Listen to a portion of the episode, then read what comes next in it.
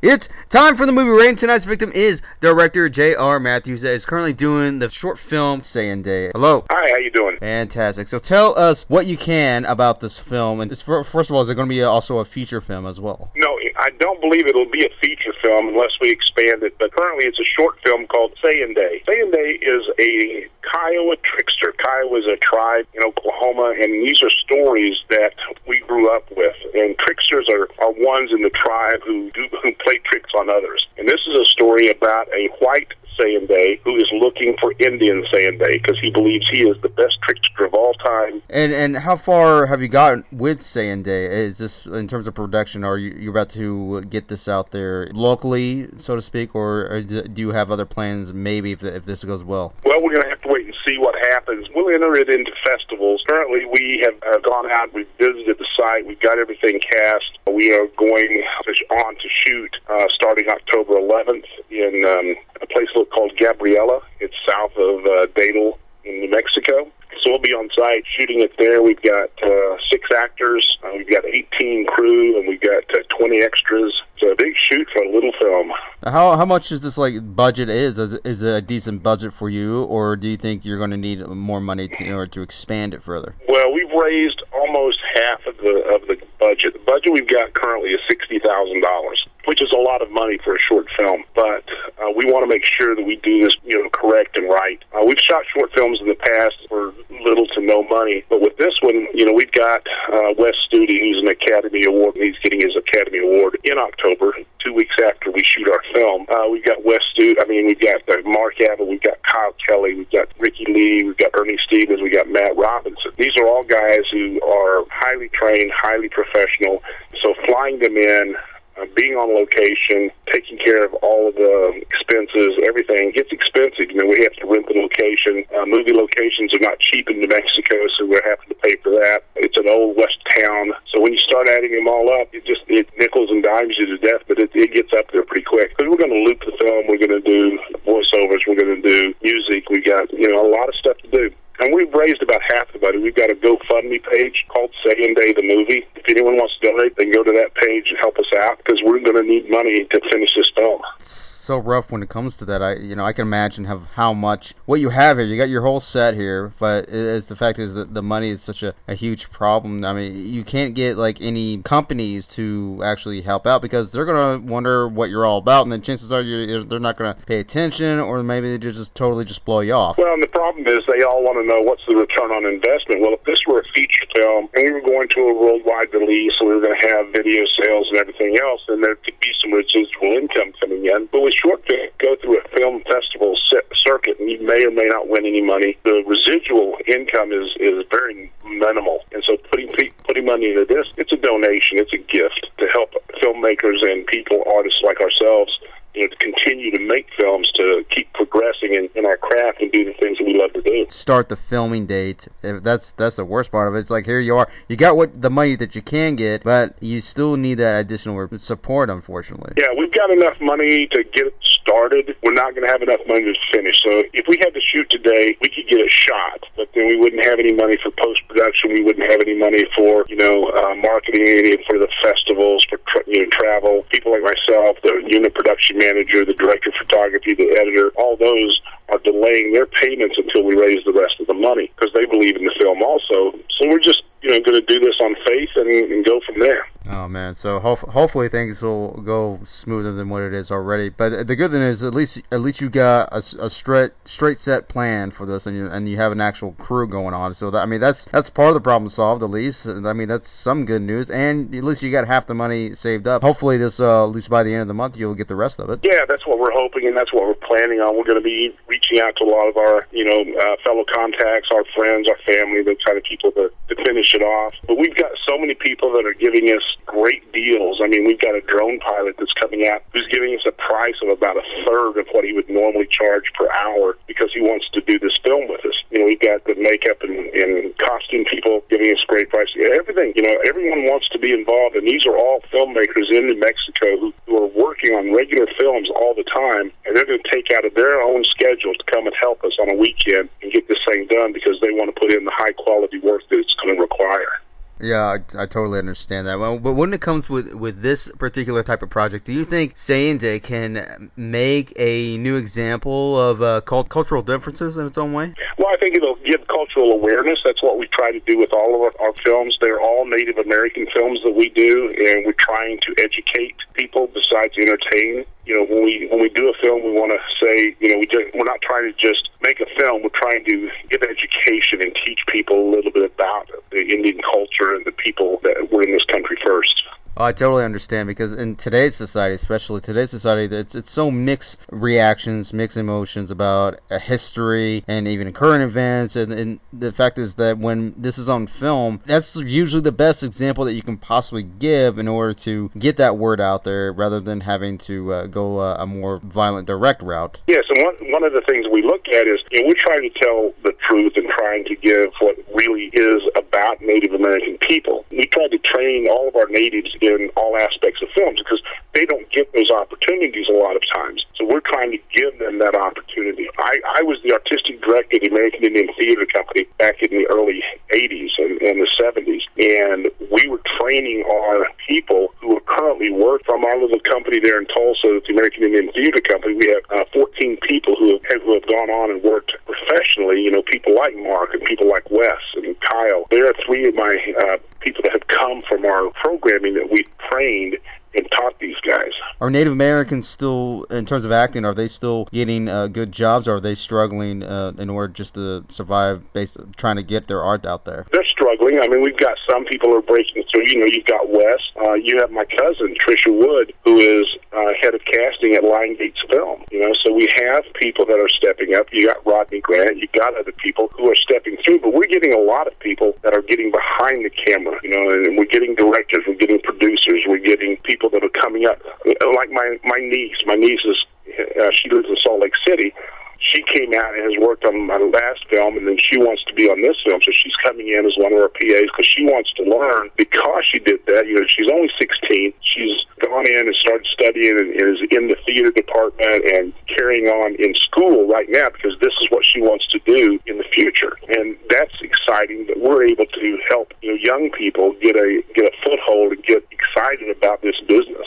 And that, that's awesome, but at the same time, it's, it's almost like a, a, a double sided coin because it's great, educational, and the excitement and everything, but at the same time, we're, we still have problems in terms of the film industry, in terms of nationalities, and, and uh, in terms of work, and, and all this stuff all together, and having to either work our way around it to, to survive and turn to, to still get that art out there and then having to get you know decent jobs uh, acting jobs rather than having to re- solely rely on these larger known companies oh yeah absolutely you know when natives are trying to make film i mean people are not stepping up to support them i mean i'm a perfect example you know i see a lot of other films that I truthfully think are not very good, but they get tons of money thrown at them. We have native films that are trying to get made, and people just ignore them in terms of funding in terms of giving to them. I think the worst part is when when they do have a certain nationality. Okay, they're hiring for uh, a really cheap type of uh, or cheap move in terms of the role because they're not being represented of what they are and what they stand for. They're just playing a role,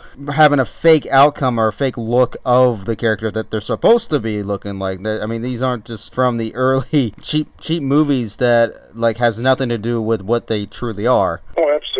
You know, and, and a lot of that comes about because of, of the culture that we're currently in. I mean, if this were 10 years ago, it would be a different situation. But today, you know, in our current political situation where we have hatred and bigotry and racism going on for Native people, for Asian people, for black people to try and get their voices out in the film industry is really difficult when you get such pushback hatred that's going on in this country right now. It's, it's something to the point where even though all this is going on, that, that will to survive, that will to unite with other people, do you think like traditional traditions, do you think even though with, with this film especially, do you think traditions uh, it's okay to carry over to have others uh, better understanding and uh, value of commitment so others can follow the same path even if it's not within the same realm? Well, that's what we try to do. We try to get people to understand. We try to get them to look at what we're doing. We just don't want them to appropriate our culture. We don't want non-native people taking what they think is native and creating it and doing it. We can do it. We can tell our stories, and that's what we need. So we need help to do that because we're perfectly capable of telling great stories. Yeah, and I hate the fact that when when some other nationals are doing this, when they were to tell the story and tell their art, uh, like other people out there will just instantly go the more typical route of what they really stand for and having to see this kind of typical image, and that's the kind of image that they need to get rid of. I mean, it's, it's such a cliche and such a thing to think about, you know, whether it's Native Americans or African Americans and so forth. They just think, oh, this is how they act, this is how they behave, and that representation is really poorly done in this matter. Instead of just showing their true colors of what they are and understanding, we have to make it into a, you know, make them into an actual living joke. Right.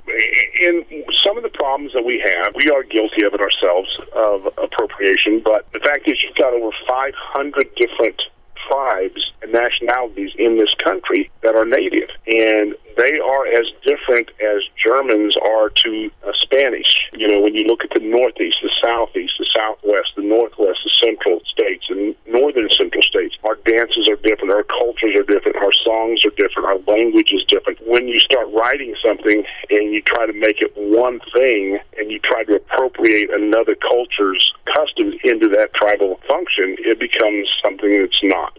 And that's what we have to look for. That's why we try to do that. Do you think would having the same culture and, and, type of nationality of a cast, do you think this is be- best worked with in terms of uh, even from jobs to more opportunities for themselves as well? That's difficult because even though this is a based on a Kiowa legend, I don't have a Kiowa actor in my show, so we're having to use. You know, I've got a Choctaw, I've got a Cherokee, I've got a Wichita, so I've got other tribal members. We're going to try and stay true to the Kiowa religion and culture by what we're doing. So, you know, that's that's why I say it's a hard distinction of appropriation. Yeah, it is because even the slice little thing, because then they want full understanding in their own way, but at the same time, it's like sometimes you, you can't fully provide it uh, even if you want to. It's just that some traditions like you're trying to fulfill every everything very authentic, and other people want to judge it automatically just because they didn't have this or they didn't do that. It's like you you can find other ways, but unfortunately, some people just don't want to see it that way. That you know you couldn't get this particular type of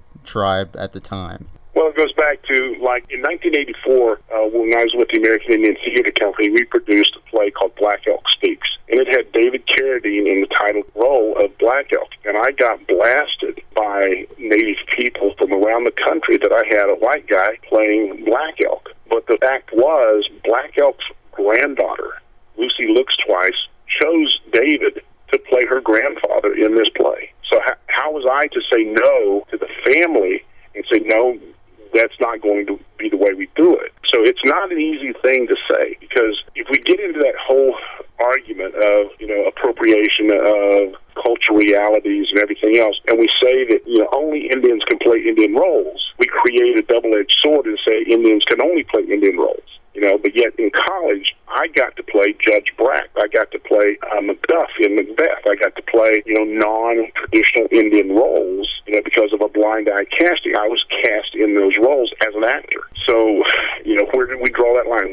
As long as we stay true to the and what we're doing, I think is the most important. Yeah, because having to limit or restrict or simply say no, even if that person is not standing on the opposite side of uh, the art side, that here you are an actor, that you should be allowed to play whatever role that is required for, for your skills. It, it shouldn't have to be, okay, well, you're African American, you can only play this particular thing. Then you're stereotyping, then you're just spiraling into something uh, in a dark place that you are, in a way, you are discriminating someone that just because they're this or that, having to play these roles. Th- that's really, really unfair because you see, let's say, um, Caucasian people playing as an Italian and they're not Italian. that's okay. Right. you know, it's just something like that as an example. But in a way, you know, you, you can't express your art without someone going into a different kind of judgmental state. But it's just that it's really a sad society having to uh, incorporate that and having to take that. So, do you think doing uh, these films still? Do you still worry about that? Do you still worry about whether or not you know tribes or any other nationalities is, actually going to go against you, regardless of what you do? Yeah, and I do worry about it, and that's why we try and cast native people in native roles. I just can't find if I can't find a cultural re- resonance with that tribe, then we won't do it. But if we can find that, then we will. Oh yeah, man. Well, go ahead and plug in any websites regarding to this project or anything that we can check out right now. We have a Facebook page called Saynday, and then we also have a um, a GoFundMe at Saynday the movie, where they can go and uh, help us out with all of that, donate money. Um, and then we have currently under construction Saynday.com. It is a website that we should have up and running within the week or so. And Saynday is spelled S A Y N D A Y. Saynday. Sayin' Day. You know, it rolls right off the tongue, doesn't it? Saynday. there you have it, everybody. That is J.R. Mathews. Thank you so much for having me.